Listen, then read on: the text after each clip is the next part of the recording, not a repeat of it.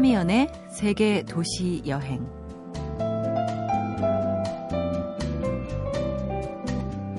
많은 비행기들이 떠나고 도착하는 공항의 전광판 앞에서 이런 생각을 해본 적이 있어요.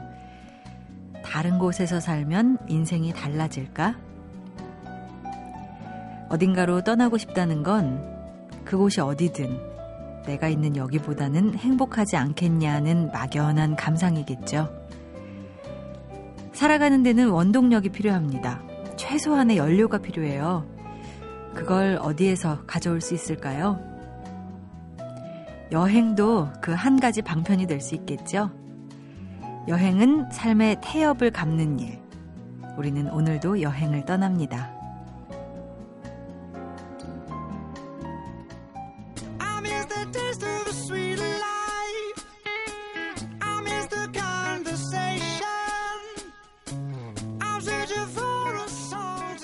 곡 마룬5의 맵스입니다.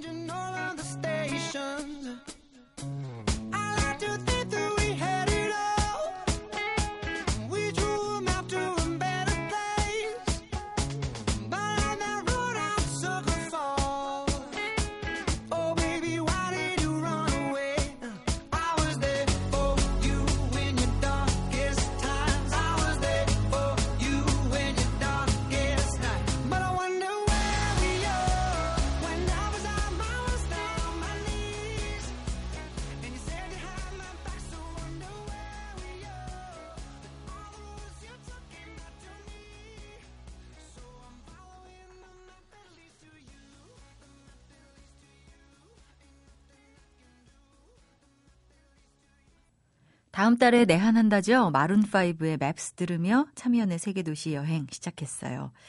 학생들은 방학도 되고 직장인들도 휴가철. 이렇게 대놓고 여행 권하는 시기다 보니까 고민이 많아집니다. 언제 어디로 가야 하나. 다들 휴가 계획 세우셨어요? 아직이라면 오늘 초대 손님들과 영화 여행, 맛있는 여행 시간에 힌트 한번 얻어보시죠.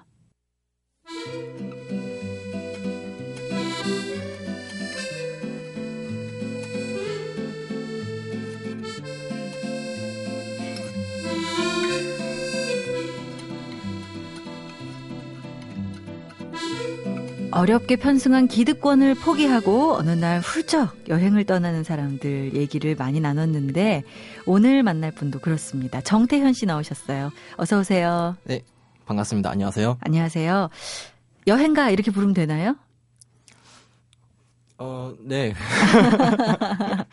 어디를 어떻게 해서 얼마나 다녀오신 건가요? 음, 저는 원래 자산운용사에서 일을 하다가 네. 이제 어떤 특정한 사건이 있게 되어서 네.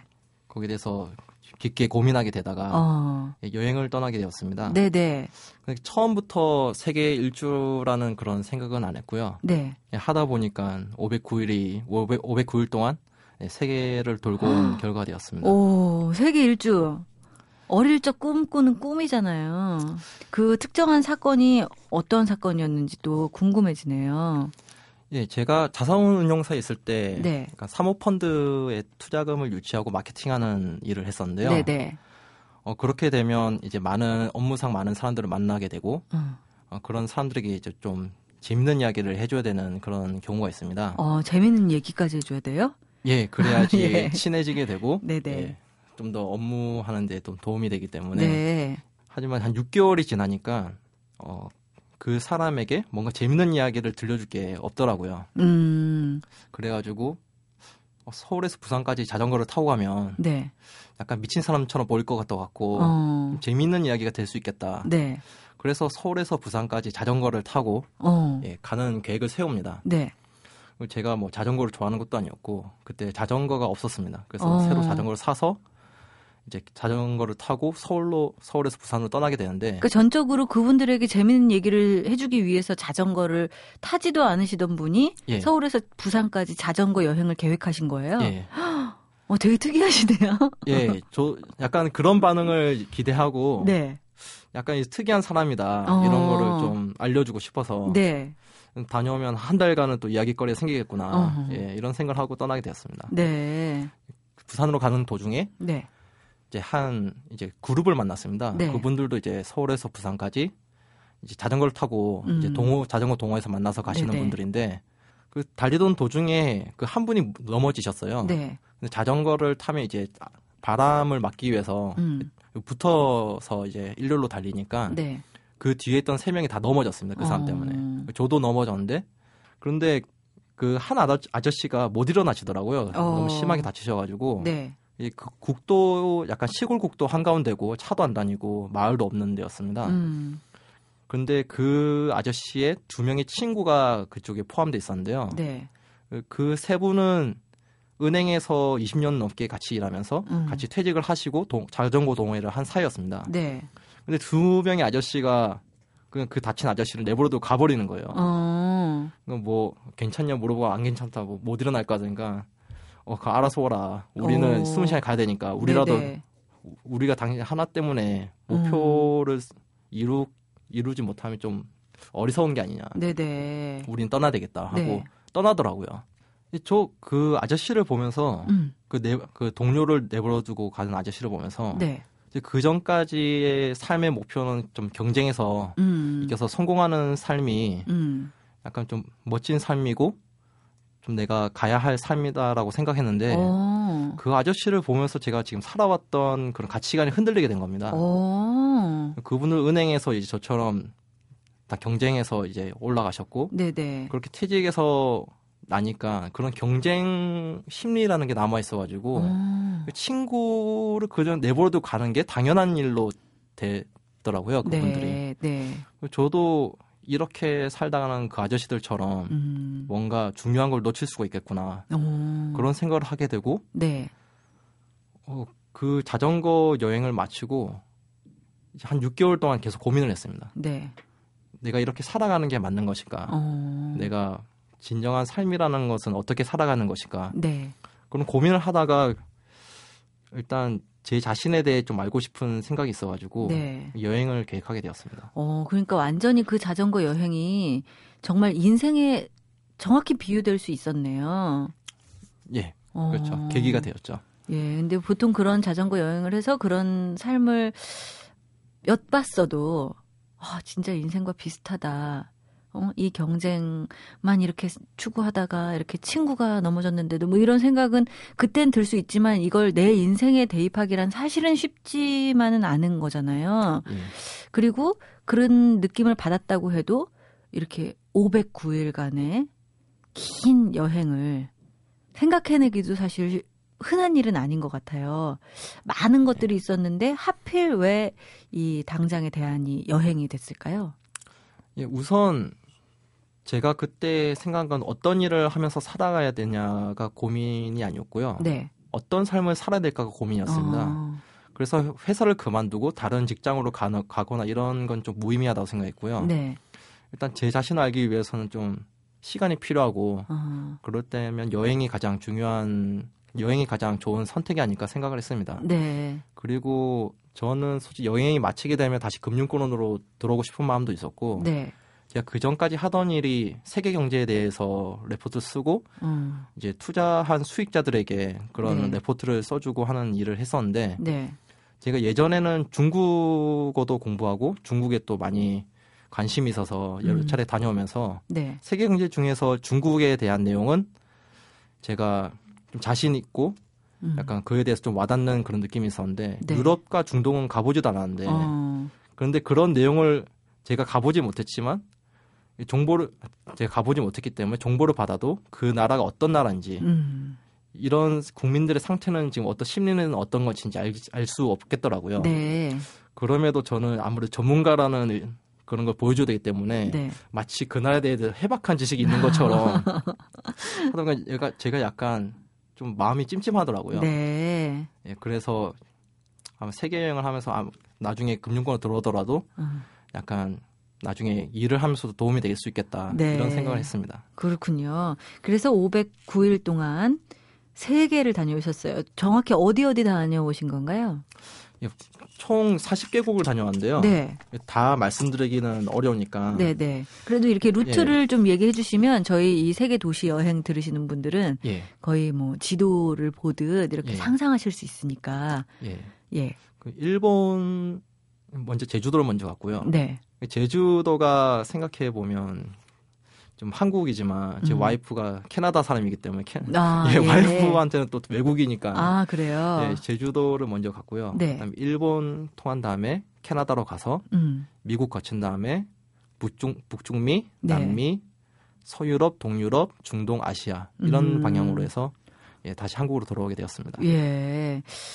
지금 아내분 얘기를 해주셨는데 그러면은 예. 그 전체 세계 여행을 아내분과 함께 하신 건가요? 예, 거의 대부분을 같이 했고요. 네. 이제 와이 제 아내는 캐나다 사람이기 때문에 네네. 중동 몇, 국, 몇 개국하고 네. 캐나다는 사이가 안 좋아가지고 아. 비자가 나오지 않습니다. 아 그래요? 예, 음. 그래서 그 중동 여행할 때는 저는 이제 혼자 여행하게 되고 네. 와이프는 또 석사 논문 쓰는 게 있어가지고 음. 예 마침 또 논문을 써야 돼서 한국으로 잠시 돌아왔다가 제가 중동 여행에 마치고 다시 합류하게 되었습니다. 네.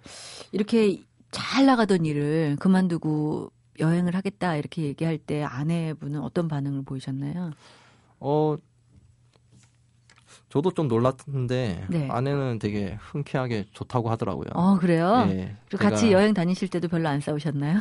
어, 안 싸울 수는 없죠. 예, 사이좋게 잘 다니신 편인 건가요? 예, 어, 안 헤어지고 있는 거 보니까 그렇군요. 예. 음악을 한 곡 듣고 나서 그 엿보고 돌아오신 삶의 이야기를 한번 나눠볼까요? 어떤 음악 들을까요? 예, 위저의 홀리데이라는 노래입니다. 아, 무슨 사연 있는 노래인가요? 어, 저는 이 노래 잘 모르고요. 네. 와이프에게 물어보니까 네. 와이프가 좋아하는 노래라고. 아, 그래요? 와, 애처가시네요. 부인이 좋아하는 노래 위저의 홀리데이 듣고 오겠습니다.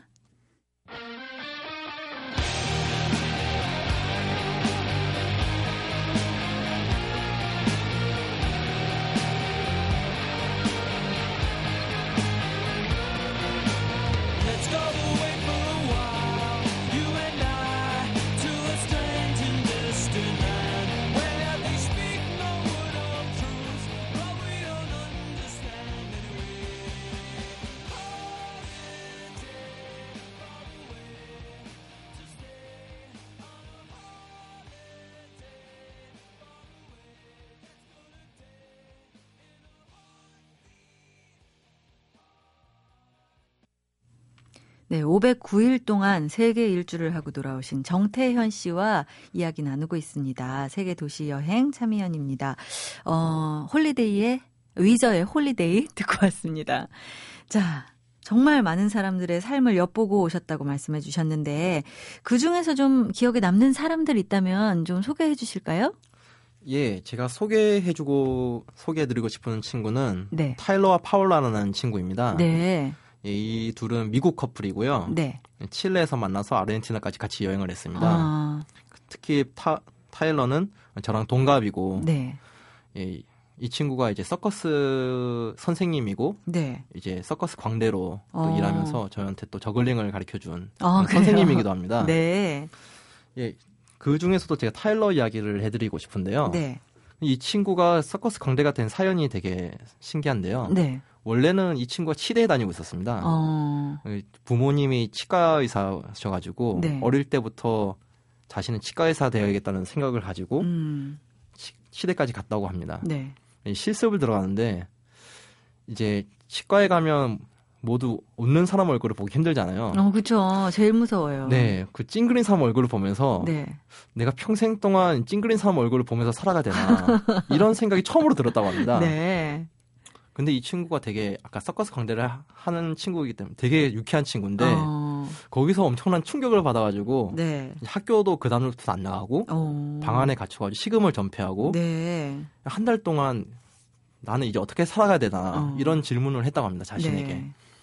그러니까 친구들이 이제 한 달 동안 학교도 안 나오고 음. 얘는 점점 말라가고 네. 아무것도 안 먹고 어. 하니까 친구들이 걱정이 돼가지고 이 친구를 서커스 장으로 데리고 갑니다. 네. 그 서커스를 보는데 이 친구가 한 달 동안 되게 유쾌한지 못 웃다가 서커스 어. 보면서 웃음이 터진 겁니다. 네. 한달 동안 한 달 동안 한 번도 안 웃다가 자신의 걱정을 다 잃어버리고 어. 웃음 딱 터지면서 울음까지 나왔다가 어. 얼마나 웃었는지 너무 웃겨가지고. 네 그리고 자기 웃음이 한 달 동안 갇힌 게 네. 나오니까 울, 울면서 이제 서커스 나왔는데 네. 그때 서커스를 보고 나오면서 아 나는 광대해야 되겠다, 어. 되겠다. 다른 사람들을 웃게 해줘야 되겠다. 네 네. 그래서 그 친구 이제 광대를 시작하게 돼가지고 어. 지금까지 이런 또 삶을 살고 있다고 하는 겁니다. 어, 그래요? 그게 그래도 좀 이렇게 대학생이 예. 치과 대학을 다니던 대학생이 시작해도 그래도 잘 할 수 있는 건가 봐요?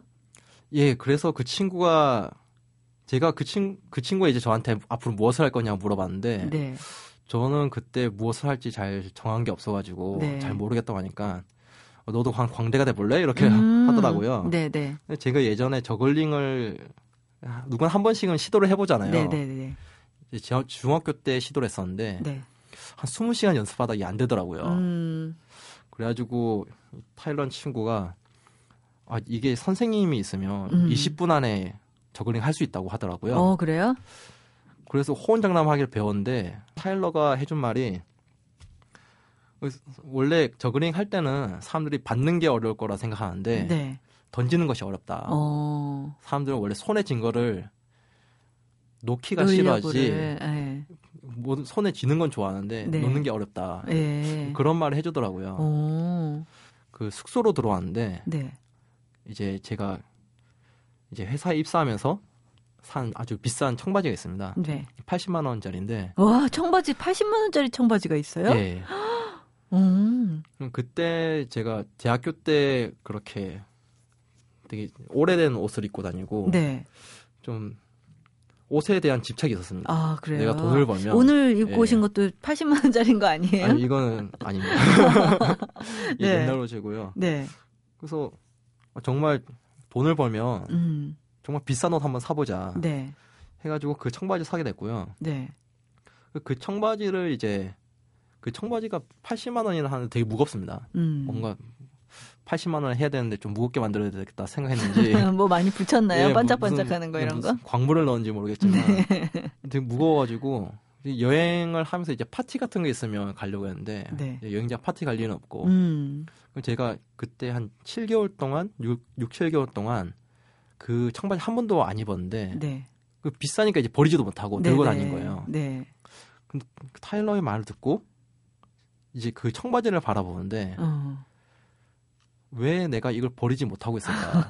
만약에 이게 3만 원짜리면 버렸을 건데 이게 굉장히- 굉장히 무거운 네. 어. 입지도 않는 거를 네. 내가 왜 배낭에 계속 메고 다니까? 어. 그래서 타일러의 말을 듣고 제가 그걸 버렸습니다. 어. 버리고 6, 7개월을 메고 다녔던 예 한 번도 안 입어 한 번도 입지도 어떤, 않았던. 그걸 버리고 또 공교롭게 그 다음날 때 저글링이 성공이 되더라고요. 어. 예 마음에서 다 나오는 거군요, 저글링도.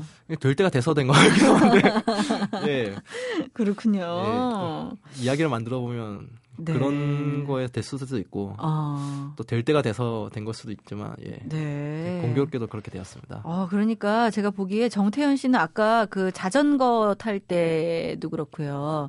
어, 이 타일러의 예 이야기에서도 그렇고 이렇게 남들이 보고서 그냥 느꼈던 것들, 그냥 아 그렇구나 하고 그냥 감동받은 것들에서 그냥 그치지 않고 그거를 내 인생에 잘 결합을 시키시는 것 같아요. 이제 긴긴 여행에서 돌아오셨잖아요. 예. 어, 그 여행의 목적 처음에 어떤 삶을 살 것인가에 대해서 찾으셨나요? 사실 여행을 마치고 나서 네, 모두가 저한테 말씀하시는 게 그럼 인생의 의미를 찾았냐 음. 어떻게 살 것이냐를 물으시는데요. 네, 저는 솔직히 아직 모르겠어요. 인생이 음. 어떤 건지도 모르겠고 어떻게 살아가는 것이 옳은 옳은 것이라 것도 잘 모르겠지만 네, 제가 한 가지 배운 거는 제가 제 자신을 돌아볼 수 있게 되었다는 생각입니다. 음, 그 전에는 제가 어떤 삶을 살아야 될까 이걸 잘 모르기 때문에 다른 사람들이 정말 중요하게 생각하는 것들을 먼저 보고 아 이런 삶을 살아야 되겠다 네. 이런 생각을 하게 됩니다. 네, 그래서 다른 사람들이 모두 돈을 원하면 모두 높은 자리에 가기 원하고 그러면 아 그런 것을 이루게 되면 음, 정말 행복하겠구나. 네, 이런 생각을 하게 되었는데 이 세계 여러 나라를 다니다 보니까 모든 사람이 이제 돈과 명예에 대해서 욕심을 가지고 있는 게 아니고 음, 그런 것이 아니더라도 행복을 찾는 사람들을 제가 발견을 했기 때문에 네. 그런 거에 휘둘리지 않고 제 자신이 무엇을 하고 싶은지 음, 또, 어, 또 어떤 것을 어떤 것에 집착하게 되면 제가 불행해지는지 네. 그런 것들을 제가 살펴보게 되더라고요. 어, 그래서 제가 뭐 돈에 욕심이 없다 이건 아니고요. 네. 그냥 제 자신이 돈에 욕심이 없 욕심이 아직 여전히 존재하고 음, 또 그런 것을 제가 바라보면서 네. 제 스스로 그걸 억제하려고 안, 해- 안 하더라도 제가 이제 제 스스로 통제가 되더라고요. 네. 그 스스로 그런 것을 제 자신을 바라보고 예, 어. 가장 변한 것 같습니다. 진짜 의미 있는 여행하고 돌아오셨네요. 사실 그냥 저처럼 저를 포함해서 많은 분들이 아마 어쩌면 다른 사람들이 원하는 것도 나도 원할지도 몰라 이러고 살고 있을 거예요. 그냥 살고 있을 거예요. 그런데 정태현 씨만큼은 내가 뭘 원하는지 한번 돌아볼 수 있는 좋은 시간을 가지신 것 같아서 부럽기도 하고 예, 오늘 여행 이야기 들어보니까 즐겁기도 했습니다. 앞으로 계획은 어떤지 간단하게 여쭤보고 끝낼까요? 네, 앞으로 제가 예전부터 그 작가로 한번 살아보고 싶은 마음이 있어가지고 네. 제가 그 작가에 한번 도전을 해보려고 생각 중입니다. 네. 물론 뭐, 뭐 유명한 작가 이런 거는 바라지 않고요. 네. 제가 정말 느꼈던 것, 어. 여행에서 느꼈던 것 그리고 제 살 그 생각이 바뀌는 과정을 네. 제가 한번 글로 써보고 싶은 생각이 있어가지고 네, 네. 예, 작가로서 한번 도전을 해볼까 생각 중입니다. 어, 멋집니다. 작가 정태현의 삶을 응원하겠습니다. 진짜 삶을 살기 위해서 탄탄한 직장을 때려치우고 일단 500여일의 여행을 떠났던 정태현 씨와 함께 했습니다. 오늘 고맙습니다. 예, 감사합니다.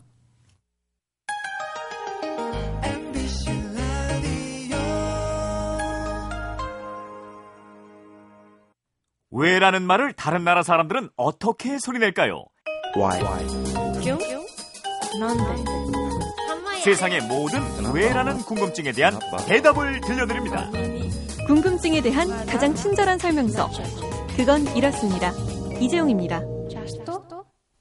95.9 MBC 라디오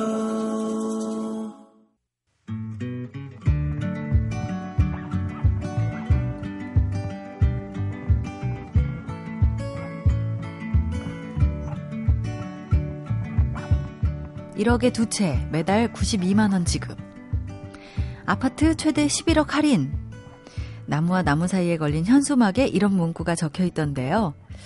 저런 곳에 항공권 할인 가격이 붙어 있으면 좋겠다는 생각을 해봤어요. 자, 떠나보죠. 영화 속 여행. 김세윤 작가 나오셨습니다. 어서오세요. 네, 안녕하세요. 안녕하세요. 네, 어디 안 가세요? 가고 싶어요. 마음만 있어요? 가고 싶어요. 네. 근데, 정말 그 강아지들하고 여행 다닐 수 있는 환경이 네. 여의치 않아서. 어, 네. 강아지들을 데리고 갈 수 있는 곳으로 가면 되지 아, 않나요? 근데 여름에 이렇게 움직이면 애들이 힘들어서 맞아요. 네, 강아지 위주의 삶을 살고 있기 때문에 아, 그렇군요. 여, 여름 휴가 없이 지내시는 거예요? 아마도 여름은 지나고 좀 날이 선선해져야 어디를 가지 않을까. 네. 자, 오늘은 어디로, 어떤 영, 영화 여행 떠나볼까요? 음, 어쨌든 이제 휴가 기간이 됐고 방학되고 하니까 여행지 고르시는 분들이 많을 것 같아서 네. 한뭐 언제까지 될지 모르겠지만 음. 음, 여름 특집 네네, 좋아요. 유럽 도시 여행을 어, 한 주에 하나씩 한번 가보려고 하는데요. 어, 좋습니다. 네, 일단 뭐 제일 먼저 떠오르는 곳은 여기더라고요. 파리? 파리. 어, 저의 사랑. 근데 파리. 파리에 대한 영화 너무 많아서 사실 네. 파리에 대한 영화만으로도 사실 1년 동안 할 수 있을 정도의 양은 나오거든요. 맞아요. 그 중에서 그래도 네. 제일 좀 최근에 개봉한 영화 중에서 음, 어, 많은 분들이 기억하시는 작품으로 음. 준비를 했습니다. 네. 미드나잇 인 파리. 어, 네. 저는 우디 앨런 감독이 네. 평생 뉴욕을 벗어나지 않을 거라고 생각을 했었는데 네. 이제 이분도 좀 지겨웠던 거죠. 평생 뉴욕에서 찍다 보니까 이제 매치 포인트인가요? 아마 그 음. 영화를 기점으로 유럽을 돌아다니기 시작하는데요. 네네. 그 중 그 외국에 나가서 그 뉴욕이 아닌 곳에서 찍은 영화 중에 저는 사실 이 작품이 제일 재밌더라고요. 저도요. 미드나잇 인 파리. 예, 저는 이 몇 년 동안 중에 정말 보고 나오는데 아까운 영화가 바로 이 영화였어요. 영화가 끝나는 게 아까운. 네네. 네. 이게 사실 우디 앨런 감독 영화를 그닥 좋아하지 않던 사람들조차 이 음. 작품만은 재밌다는 사람이 꽤 많았거든요. 네. 어, 이게 미드나잇 파리는 이야기는 아주 간단하죠. 음. 음, 오언 윌슨이 연기한 네.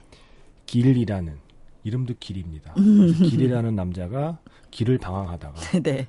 밤 12시쯤에 어느 교회 앞 계단에 앉아서 음. 할일 없이 앉아 있는데 음. 차가 한 대 와서 서죠. 네. 지금은 도로에 다니지 않는 1925년형 푸조 176 모델이 음. 앞에 서고 문이 열리더니 음. 타세요. 음. 네, 그래서 아무 생각 없이 타죠. 네. 타서 카페에 갑니다. 그러니 카페에서 누가 인사를 해요. 음. 제 이름은 스콧입니다. 스콧 피츠제럴드. 이건 뭐지? 근데 사람들의 옷차림도 좀 이상하고 네. 그 옆에 있는 여자는 제 이름은 젤다예요. 음. 젤다 피츠제럴드. 음. 근데 이거를 그 잘 문학을 모르는 사람이라면 네. 스콧 피츠제럴드라고 하면 그냥 사람 이름인가 보다 했을 음. 텐데 어, 다행스럽게도 이 길이라는 남자는 작가. 작가이고 네. 스콧 피츠제럴드 같은 작가가 되고 싶어하는 사람이었는데 그렇죠. 자기의 롤모델을 만난 거잖아요. 음. 이게 실제로 가능한 일인가 하는데 또 다른 카페에 가서 인사를 하는데 나는 해밍웨이요. 이제 그러면서 벌어진 아 이게 실제로 시간 여행을 한 거구나. 네네. 라는 걸 그때서야 이제 깨닫게 되는 이야기고요. 화가들도 막 나오잖아요. 피카소 나오죠. 네. 달리 나오죠. 아마 전 고흐도 잠깐 지나가고 네, 그렇죠. 다른 화가도 있을 테지만 네. 굳이 달리를 등장시킨 이유는 누가 봐도 달리인 거를 알려주기 위해서. 알 수 있는 외모잖아요. 코스만 붙여놓으면 네. 관객들이 아 달리구나 바로 알아보기 쉬우니까 다른 설명이 필요 없으니까 네. 달리를 등장시킨 것 같아요. 음. 그렇게 해서 이 길이라는 남자는 21세기 현재의 파리로 여행을 온 미국인이지만 네. 밤 12시만 되면 시간요. 자동차를 타고 어. 1920년대 파리로 가서 네. 자기가 늘 동경하던 그 수많은 예술가들과 어울리게 되는 이야기가 네. 미드나잇 인 파리라는 작품입니다. 맞아요. 네, 그래서 이 그러니까 이 작품을 보고 있으면 굉장히 우디 앨런 감독이 영리한 것이 현대의 파리의 관광지도 보여주면서 음. 동시에 자기가 진짜 그리고 싶은 1920년대의 파리를 보여주거든요. 네. 그래서 이 영화를 보고 나면 사실은 이 길이라는 이 남자 주인공이 재미없어 하는 곳들, 음. 그러니까 그 함께 파리로 온 애인이죠. 레이첼 메가담지가 좋아하는 곳들. 음. 하지만 남자는 별로 시큰둥한 곳들. 음. 그것들도 사실은 제가 보기에는 정말 되게 가보고 멋있네. 싶은 곳들이거든요. 네. 그 모네 정원이라는 곳, 네. 그 파리 외곽에 있는 어, 지베르니. 제 조카들이 파리에서 몇 년 살다 왔는데 네. 매형 이제 그 회사가 그쪽으로 발령이 나서 음. 큰 누나네 가족이 거기서 좀 살다 왔거든요. 네. 그래서 제 조카들이 늘 사진에서 자랑하던 곳이 모네 정원이거든요. 음. 그래서 그 모네 정원도 이 영화에 나오고 네. 그 외에도 미술관들 로댕 미술관 음. 또 오랑주리 미술관 같은 네. 그런 그런 공간들을 남자 주인공은 재미없어 재미없어 하지만 저는 그걸 보는 것만으로도 사실은 이미 충분히 이 영화를 보는 재미가 있었는데 어. 정말 재밌어지는 건 이 남자. 주인공이 교회 계단에 앉는 그 순간부터 네. 근데 나중에 제가 좀 찾아보니까 그 교회가 생, 생 에티엔 디몬 교회라고 어. 나름 유명한 교회더라고요. 아, 그래요. 그래서 그, 저는 사실 그 교회 계단보다 그 어. 교회 계단에 이르기까지의 골목길이 너무 좋은 거죠. 네. 제가 원래 골목을 좋아해서 어. 군자는 대로행이라고 하지만 꼭 이상하게 군자여야 되나요? 그러니까요. 네. 군자는 대로행이지만 여행자는 골목길을 좋아하기 마련이죠. 그래서 네. 파리에 갔을 때도 골목길, 뭐 에펠탑 이런 것보다 세느강은 음. 오히려 시큰둥했고요.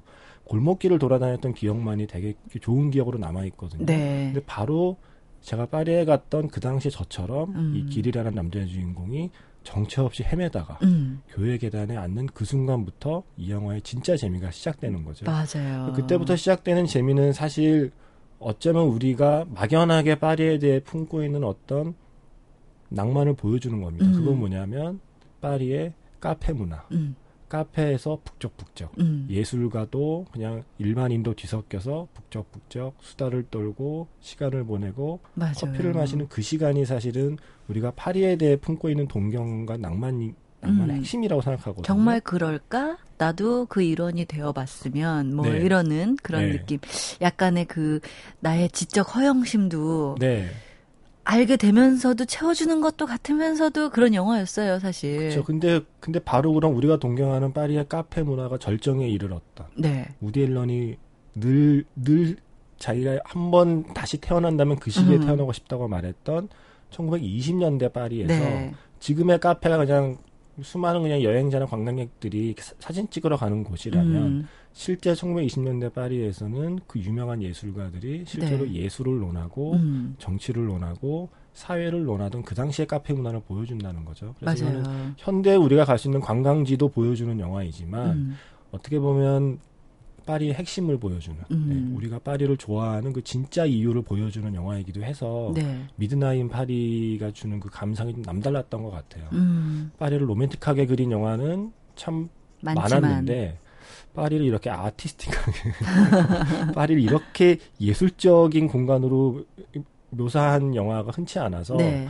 Midnight 파리라는 영화가 더 사랑스럽지 않았나 생각이 어, 듭니다. 맞아요. 영화가 할 수 있는 네. 모든 걸 다 채워준 네. 그런 영화였기 때문에 더 멋있지 않았나. 저는 우디 앨런 감독이 사실 미국 영화계보다 파리, 그러니까 그 프랑스 영화계에서 전폭적인 지지를 받았고 네. 자신이 평생에 걸쳐 작품을 만드는 동안 프랑스의 영화 평론가들과 관객들이 오히려 미국 영화계보다 더 자기를 음. 환대해 줬잖아요. 네. 그거에 대한 보답이라고 생각합니다. 어. Midnight 파리를 만든 것은 그렇군요. 우리 홍상수 네. 감독님도 한 번쯤 네. 파리에 관해서 찍게 되시지 않을까 하는 생각도 드네요. 밤과 낮이란 영화를 한 번 가서 찍긴 했는데 네. 홍상수 감독님의 영화는 네, 역시 음. 우디 앨런과는 조금 다른 네. 네, 그렇군요. 밤이 주로 나오는 네네. 그런 영화를 찍으셨습니다. 제목은 밤과 낮이었지만 네. 밤이 앞으로 가는. 그쵸, 예. 네, 낮과 밤이 그렇군요. 아니라 밤과 낮이어서 예. 네. 밤이고 파리 골목길이 아니라 그냥 파리의 골방의 풍경이 아. 나왔던 기억이 나네요. 네, 알겠습니다. 자, 오늘은 파리로 떠나봤어요. 어떤 음악 듣고 마칠까요? 예, 거기서 그 남자 주인공 길이 1920년대 파리에서 만나는 수많은 예술가 중에 한 명이죠. 당시의 뮤지션 콜 포터의 이제 그 장면도 나오는데 네. 그가 영화에서 부르던 Let's Do It, Let's Fall in Love 음. 이거를 사운드 트랙에는 코날 폭스의 버전으로 실려 있습니다. 네. 이 노래를 준비했습니다. 네, 이 노래 듣고 보내드릴게요. 다음 주도 기대하겠습니다. 고맙습니다. 네, 고맙습니다.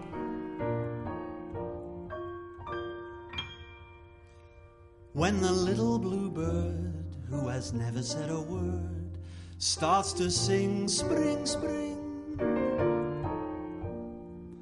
When the little blue bell in the bottom of the dell starts to ring ding ding. When the little blue clerk in the middle of his work starts a tune to the moon up above. It is nature, that's all, simply telling us to fall in love.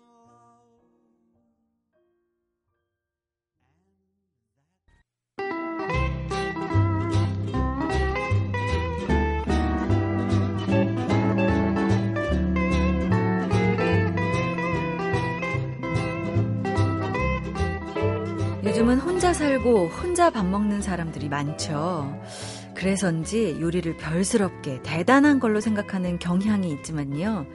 조금만 정성을 들여서 요리하고 사람들을 초대해서 그걸 함께 나누면 인생의 축복을 느낄 수 있습니다. 맛있는 여행 떠나보죠. 박찬일 셰프 나오셨습니다. 어서 오세요. 네, 안녕하십니까. 네. 사람들 많이 초대해서 식사 같이 하시나요? 돈 받고 팔죠. 그러시겠어요. 네, 네. 저는 요리하는 거 좋아해요. 그래가지고 사람들을 뭐 자주는 아니고요. 잘 힘들더라고요.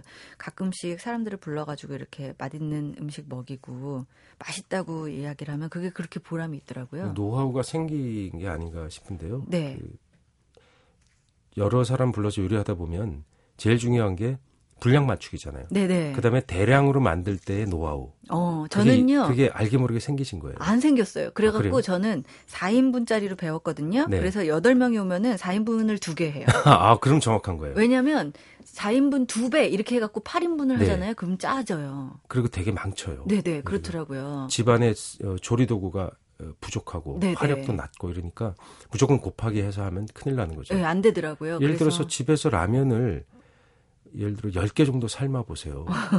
불어서 먹을 수가 없죠. 그럴 것 예, 같아요. 우리들이 쓰는 말 불어서 네. 먹는데 그 파스타 같은 거 스파게티 이제 책 보고 네. 배우셔서 뭐 이렇게 하는데 집에서 스파게티 하실 때 4인분 이상 하면 무조건 실패합니다. 음. 그 면 자체가 딱딱해서요. 센 네. 불로 확 삶아야 되는데 면을 넣고 나면 물이 온도가 떨어져서 미지근한 채로 한참 있어요. 맞아요. 그 국수가 불어버리는 거죠. 네, 네.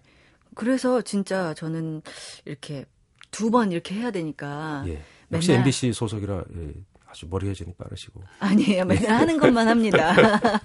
4인분씩 두 번. 아, 굉장히 좋습니다. 네, 오늘은 뭐 맛있는 여행. 날이 덥고 하니까 네. 시원한 거 좀 예, 아, 좋아요. 냉면은 거. 아니고요. 네. 냉면은 또 나중에 또 여러분 또 나눠서 하겠습니다. 네. 본격적으로 더워지면 아, 좋습니다. 네, 삼복더위 한번 하고요. 네. 어, 셔버트 또는 어. 우리가 이제 빙과를 샤베트란 말도 쓰고요. 네, 네. 일본식 발음이긴 한데요. 그다음에 셔벗, 뭐 그다음에 그라니타 아. 이런 말이 있거든요. 네, 네. 또 빙수란 말 우리말 다 어. 똑같은 겁니다. 그러니까 빙수가 어느 날 갑자기 하늘에서 뚝 떨어진 게 아니라 네. 원래는 지중해에 있었던 아랍 쪽의 여름 음식이었다. 어, 아니 아랍에 그 더운데 어떻게 기계도 없이 얼음. 보송이가 있었을까? 그러게요. 그 산에 올라가서 그 얼음을 가지고 내려왔대요. 오, 지중해 큰 산이 화산이 에트나 산이 있거든요. 네, 네. 네, 그런 거 가지고 내려오고 그다음에 알렉산더 대왕도 그걸 먹었다는 얘기가 아. 있는데 그게 이제 그 중부 고원 같은 데서 산에서 음. 그다음에 또 알프스에서 가지고 내려온 만년설 이런 걸로 해 먹었답니다. 아, 설탕이 있어요. 없으니까 꿀로. 어, 어, 저그 당시에 이제 산악 지역에 꿀이 다 있잖아요. 꿀 네. 넣어서 당연히 귀족들만 먹었겠죠. 그랬겠죠. 어, 일반 사람들이 뭐수 없는 음식이었을 것 같습니다. 네, 네. 빙수. 저는요, 여름에, 어, 메밀국수, 냉면, 콩국수, 빙수. 그리고 번갈아 드시다가 배탈 나십니다. 그르, 네, 그렇게 돼요. 그렇죠. 근데 그렇게 이거를 먹고 나면요, 몸이 시원해져요, 확실히. 그렇죠. 열이 있을 때는 우리가 이열치열도 하지만 확실히 음. 찬걸 넣어서 어, 더위를 쫓아주는 건 과학적이기도 합니다. 네, 그러니까 네. 예를 들어 열 날 때 열 식히기 위해서 찬 거 덮고 뭐 아이들한테 스포트 해주고 그러잖아요. 네네. 그래서 열을 빼서 주는 게 어, 유, 그 건강 너무 심하게만 안 하면 좋거든요. 음, 그래서 네. 어, 찬 걸 먹는데 적당하게 자기 몸에서 받아주기만 하면 찬걸 음. 더위를 쫓는데 굉장히 좋죠. 네. 시원한 냉면 국물 좋고 나가서 빙수 한 그릇 어. 하시면 되죠. 네, 맞아요. 그 빙수의 얼음이 원래 그 눈의 형상을 흉내낸 거죠 결국. 네, 요즘에는요, 빙수도 이렇게 그냥 단순히 얼음이나 네. 우유를 간 빙수 말고 더 자잘하게 이렇게 예. 해가지고요, 어, 좀 이렇게 폭신폭신해지게 하는 빙수들도 많더라고요. 예. 그러니까 이제 그런 빙수가 어, 유행하다 보니까 네. 기계공학의 정수가 거기에 도입이 되는 겁니다. 그래서 절상력, 네. 그다음에 그 가는 어, 날의 회전 속도 네. 이런 걸 계산해서 굉장히 세밀하게 가는 기계가 나오는데 네.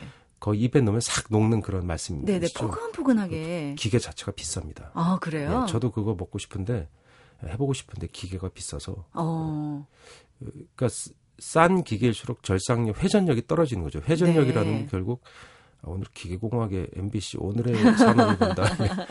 회전 속도가 빠른 건데 회전 속도가 빠르, 빠르려면 모터에 힘이 세야 됩니다. 어. 모터가 세, 힘이 세면 비싸지는 거죠. 네네. 옆에 지금 그 감독님이 뭐, 저 양반이 왜 저러나 지금 쳐다보고 계십니다. 저 공, 공대 나온 공순이라서 저는 막 즐겁게 듣고 있는데, 왜 그런 거 있잖아요. 네. 어릴 적에 빙수기계 한 번씩들 다 사보셨을 거예요. 네. 그래서 얼음을 갈면 예. 이렇게 천천히 이렇게 갈다 힘드니까 동생한테 예. 너가 갈어 이렇게 저는 시켰거든요. 네, 톰 소여가 하듯이. 네네. 근데 야 이거 재밌어 한번 해봐 이렇게. 너도 한번 해볼래? 네. 누나가 시켜줄게 이렇게 해놓고서 저는 네. 살살 갈아놓고 동생한테는 빨리 돌려야지. 예, 그래가지고 더 빨리 더 빨리 막 이렇게 예. 그건 빨리 거죠. 돌려야 좋죠. 얼음도 네.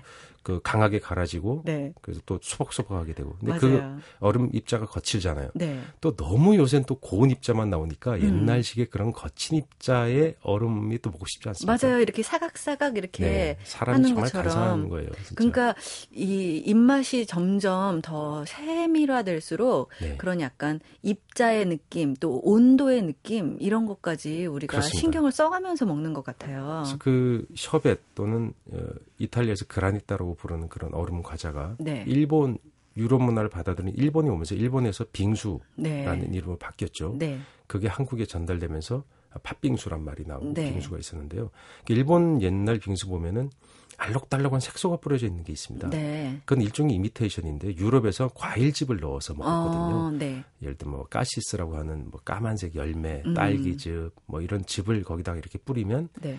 그걸 보고 일본 사람들이 그런 과일 자체가 일본에 생산이 안 되니까 색소로 변환을 음. 시킨 거죠. 네. 그래서 그게 어 40대 이상이 되는 한국인들도 그 색깔 빙수 먹었던 기억이 있습니다. 음. 어렸을 때는 팥빙수가 흔하지 않았어요. 네. 비쌌고 색소 넣은 빙수는 좀 쌌거든요. 네. 10원 뭐 이랬습니다. 어, 제가 굉장히 나이가 든 듯.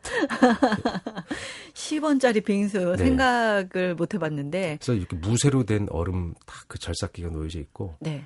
주문을 하면 아저씨 빙수요 그러면 어 그러고선 얼음을 밑에서 탁 꺼냅니다 사각 얼음을 음. 아이스박스에서 냉장고가 없었거든요 네.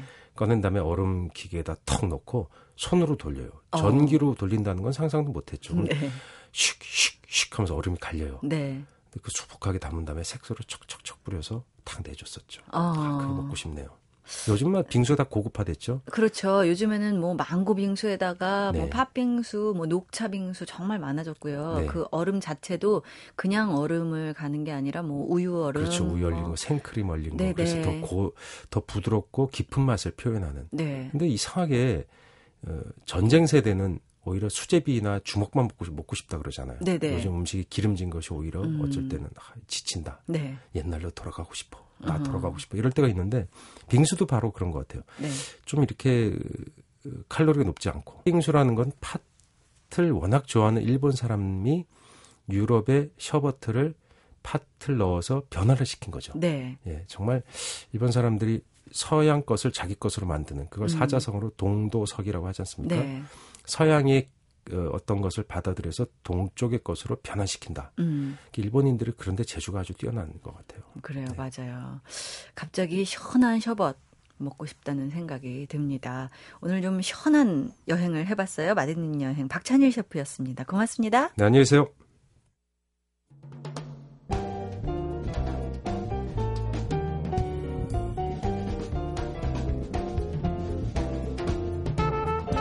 여행 갈 때 준비물 어떤 것들 챙기시나요?